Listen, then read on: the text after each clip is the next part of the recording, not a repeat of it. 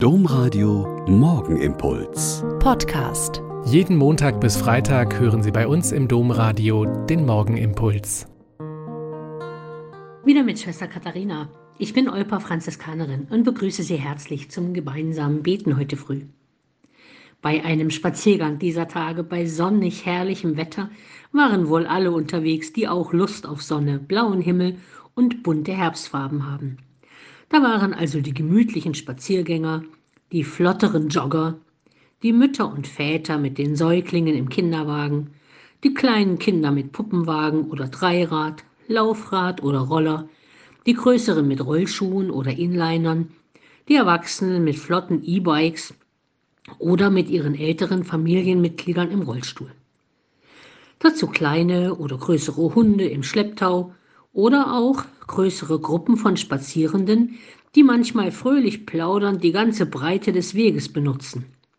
Eine fröhlich heitere Stimmung und manchmal lachend ein Ausweichen, wenn eins der kleineren Kinder den Weg noch nicht so richtig geradeaus fahren kann. Und dann plötzlich quer überm Weg auf dem Asphalt ein Aufdruck. Mit den üblichen Piktogrammen, ein Fahrrad und eine Frau mit Kind und darunter drei Worte. Gemeinsam mit Rücksicht. Das ist eine richtig gute Idee.